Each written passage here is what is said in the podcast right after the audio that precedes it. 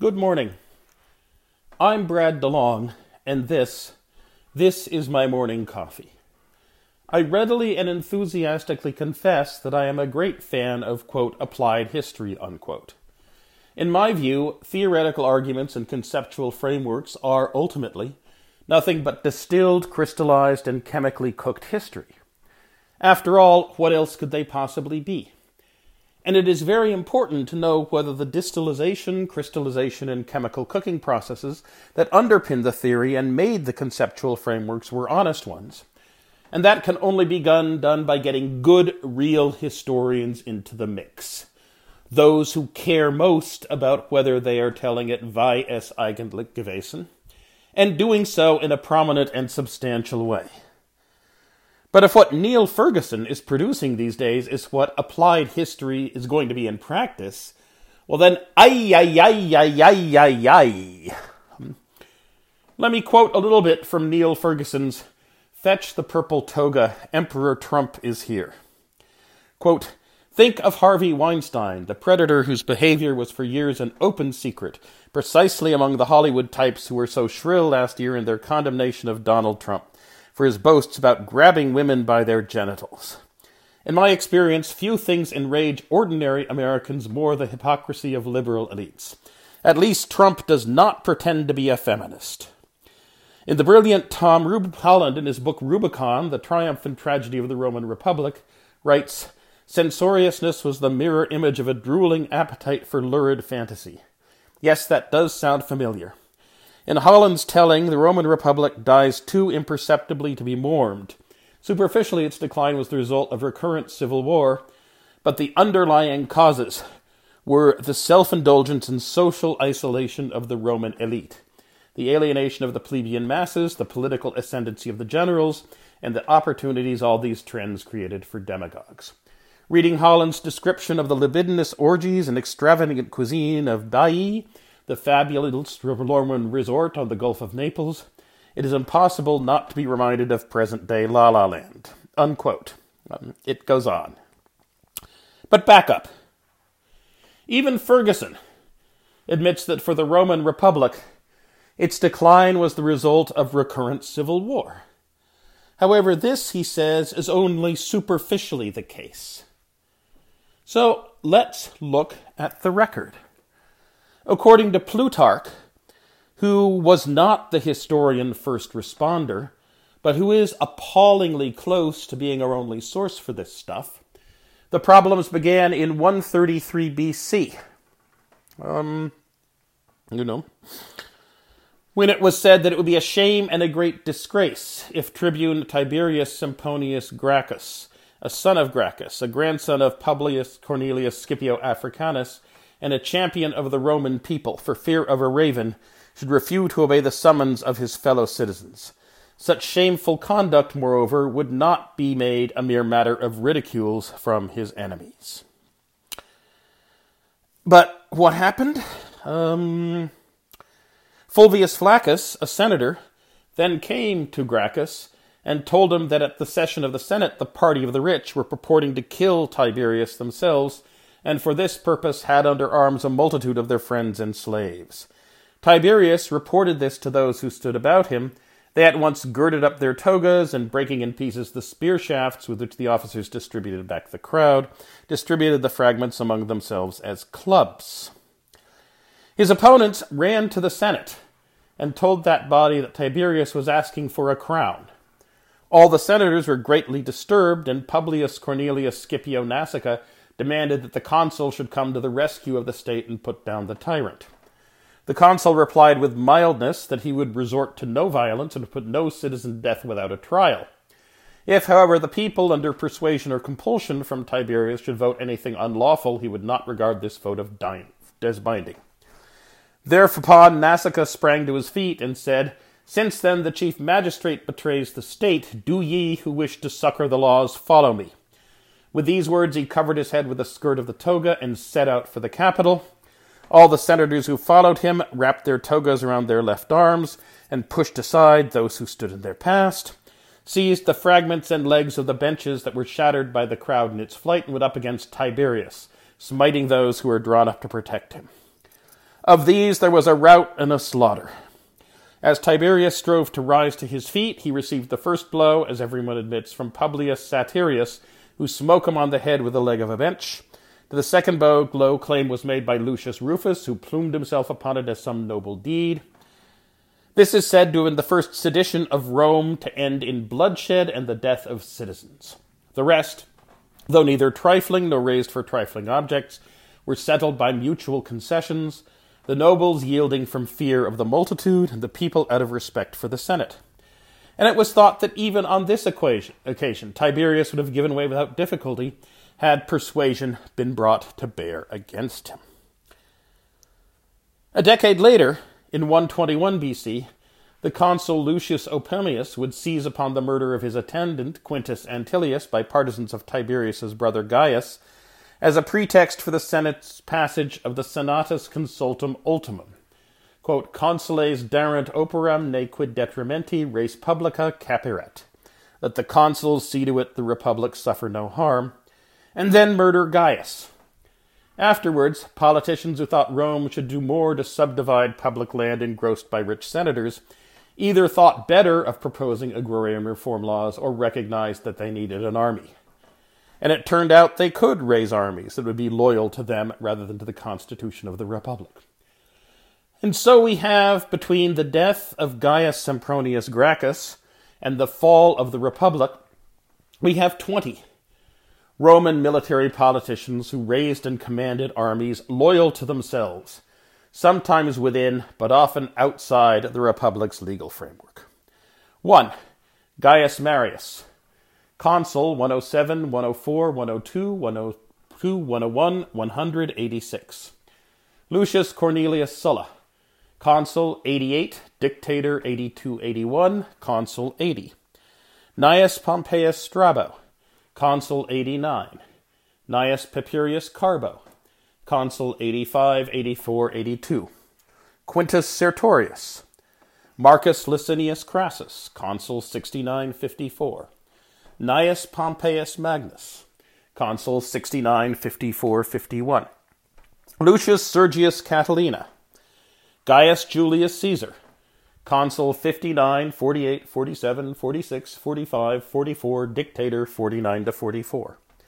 Marcus Aemilius Lepidus, consul 46 and 42.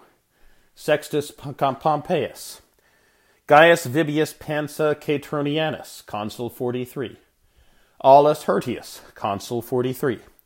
Marcus Junius Brutus, Gaius Cassius Longinus, Quintus Caecilius Fabius Metellus Scipio, Marcus Porcius Cato, Marcus Antonius, consul 4434, Marcus Vipsanius Agrippa, consul 37, 28, and 27, and of course, the man whose name at birth was Gaius Octavius Thurinus, Consul 43, 33, 31, 30, 29, 28, 27, 26, 25, 24, 23, 5, and 2 BC. All of these commanded armies loyal to themselves and not to the Senate, or to whatever rump of the Senate was sitting in Rome and issuing Senatus Consulta.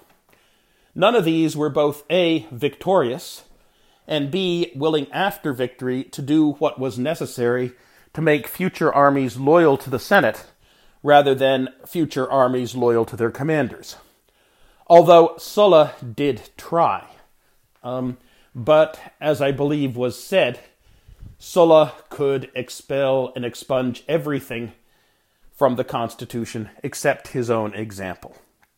Thus, it is no accident, given the chain of norm breaking starting from Nasica and continuing from the murders of the two Gracchi brothers, that the style of post Republican rulers became imperator, victorious army commander, rather than king or dictator of something else. Plutarch saw this collapse of Republican liberty and order as a chain of norm breaking, and I think he was right. First, Scipio Nasica's faction broke the norm that the prosperity from conquest was to be widely shared, not least through ample and lavish land distribution and colonization. Second, Scipio Nasica's and then Opimium's Optimates broke the norm that Roman magistrates not be murdered in the streets. Third, Gaius Marius broke the norm that soldiers be recruited only from those whose household and kin had something of property to lose, and hence a substantial stake in the established order. Fourth, Gaius Marius broke the norm that magistracies be short term and temporary. Fifth, Lucius Sulla broke the norm that commanders obeyed the Senate and people rather than marching on Rome to cow them with their soldiers. Sixth, Pompey broke the norm that commanders disband their armies after campaigns rather than hold them in reserve. Seventh, Bibulus broke the norm that magistrates not filibuster, not declare that every day was inauspicious for public legislation. Eighth, Caesar broke the norm that magistrates respect the religious vetoes of their filibustering colleagues. Ninth, Pompey broke the norm that Roman politicians respect their peers as equals. Tenth, Caesar broke the norm that Roman politicians respect their superiors and the Senate, and imitated Sulla and crossed the Rubicon. Why were these norm breaking successful? Why did they succeed? Plutarch says it was out of the quote, hatred and anger of the rich, unquote, that led them to react in discontent at the distribution of land and spoils in a new way. Before, he said, there had always been compromise and adjustment and incremental change. Quote, the nobles yielding from the fear of the multitude, and the people out of respect for the Senate. Unquote. But Publius Cornelius Scipio, Scipio Nasica's generation changed that both in their unwillingness to share the profits of imperial conquest and in their willingness to kill opposing political leaders. Why did the ball keep rolling? Because increased maldistribution opened up further opportunities for norm breaking. Male Roman citizens from 450 BC to 150 BC joined the legions and got victory, loot, land, and honor at the hands of the Senate. It was a profitable and respected thing to do with your life. Afterwards, starting with the political ascendancy of Cornelius Publius Cornelius Scipio Nasica and his faction, and dating down to Marcus Porcius Cato the Younger's refusal to honor Pompey's soldiers returning from their victorious campaign in the, in the east, while victory in the legions would still get you victory and booty, it would not get the distribution of land for to farm to you and your kinfolk not unless your general kept his hands firmly on the reins of power. And for that to happen, you needed to be willing to come back to the standards and to fight against your fellow citizens, if necessary. Theoretical approaches and conceptual frameworks to be derived from this historical episode told Wie es eigentlich gewesen. Many and important applications to today. No direct applications, but a lot of thoughtful ideas and questions raised for history does rhyme, even though it does not repeat itself. But these questions, ideas, approaches, frameworks, and possible applications are not those that Niall Ferguson wants to draw. His version of history is not Wie es eigentlich gewesen in the least. His version seems to blame the fall of Roman Republican liberty on luxus, luxury, and avaritia, avarice, which then together lead to a lust for rule. This is not in Plutarch's story. Where does it come from? Well, it comes from an after the fact attempted rationalization by the rich that Tiberius Gracchus was justly murdered because he was a pervert who had been corrupted by the luxuries of the Greek speaking East um, of the kingdom of Pergamum, which had been willed to Rome by its last king. You know, that the senators, the right wing, optimates, rich senators, wanting to keep land reform from coming to the fore, were right to kill Tiberius Gracchus because he was a pervert corrupted by luxury. That was the argument. It was a distraction back then. And kind of everyone who I would say was not in the pay of the faction of the rich land engrossing senators dominating the Rome, Senate of the Roman Republic understood that it was a distraction. At a rhetorical level, Ferguson's piece is something that will be, as Jacob Levy likes to say, an interesting piece for far future historians at radioactive Leibowitz Morlock University to decode. The villains, as Niall Ferguson watches the decline of the American Republic, are first Harvey Weinstein. Second, Donald Trump, but Donald Trump isn't really a villain because he at least is not a hypocrite pretending to be feminist. And hypocrisy is the big sin of the quote, Hollywood types who were so shrill in the last year in their condemnation of Donald Trump, unquote. Hypocrites whom the American people hate above all others. The other villains Ben Affleck, Hillary Rodham Clinton, liberal elites, the celebrities of Los Angeles. And then Ferguson adds into that list Woodrow Wilson, Theodore Roosevelt, Franklin Delano Roosevelt, Harry S. Truman, and the Internet. This is a strange list of villains indeed. And on the application level, Ferguson's reading of Holland's History of Rome sees the causes of the possible imminent fall of the American Republic in America as, quote, the self indulgence and social isolation of the Roman elite, the alienation of the plebeian masses, the political ascendancy of the generals, the opportunities all these trends created for demagogues. Um, and then the kicker the libidinous orgies and extravagant cuisine of Baiae, the fabled Roman resort that reminds me of La La Land. But is this founded in the Roman experience? As it really happened? No. 10,000 times no. No. No. Were the military political powerful ones of the late Roman Republic able to raise and command armies loyal to themselves because of Ferguson's list of causes? Let's run through it. 1. The self indulgence of the Roman elite. Nope. An addiction to Eastern Greek or Egyptian vices was a propaganda accusation that members of the Senate and the tribunate hurled against each other. Self control was a principal Roman virtue, and to be ridden by your vices and your addictions showed that you were unfit to hold imperium. But Gaius Julius Caesar's being, quote, every woman's husband and every man's wife, unquote, did not seem to harm the loyalty of his soldiers or his political and military skill. 2. The libidinous orgies and extravagant cuisine of Baiae? Um, nope. See above. 3. The social isolation of the Roman elite? Nope. Roman society was patterned in a very strong patron client network. You could not be socially isolated and remain part of the elite.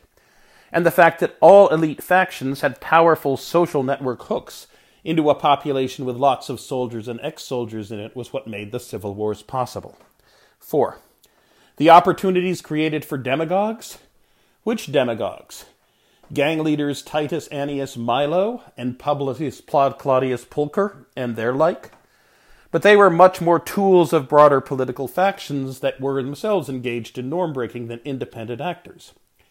Lucius Appuleius Saturninus, Publius Sulpicius Rufus, Tiberius Sempronius Gracchus, and Gaius Sempronius Gracchus are those the demagogues?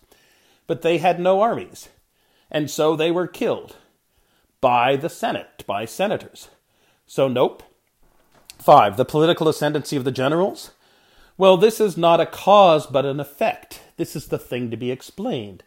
This is the theory of civil wars that Ferguson dismisses as superficial, right? But it is a key question. Why would Rome's citizens in the 4th, 3rd, and 2nd centuries BC fight for and be loyal to the Senate and the consuls, while in the 1st century BC they fought for and were loyal to their generals, and were in fact willing to threaten and to actually march on Rome? Six, the alienation of the plebeian masses. Here we are indeed getting somewhere. But why were the plebeian masses alienated? Could it be that they thought they deserved a fair share of imperial prosperity? A square deal like progressive Teddy Roosevelt um, wanted to give them? A new deal um, like um, Franklin Delano Roosevelt wanted to give them a fair deal like Harry S. Truman. And did not the hubris of elites in seeking to engross the spoils of empire and stymie all reform and distribution call forth nemesis? That would be a much better form of applied history, I think. It would not focus on hypocritical liberal elites, LA celebrity parties, Hillary Rodham Clinton, and Theodore Roosevelt. It would focus on income and wealth inequality and on those so eager to break political norms to defend it. Certainly, that was Plutarch's take that it was the hatred and anger of the rich which broke the probability of compromise, the nobles yielding from fear of the multitude, and the people out of respect for the Senate, and that started the ball rolling. And he was not there. He was not our historian first responder, but he is the closest thing we have, the first surviving responder who was able to talk to many and to read much that is forever lost to us. Listen to him. I'm Brad DeLong, and this is my morning coffee. Thank you for listening.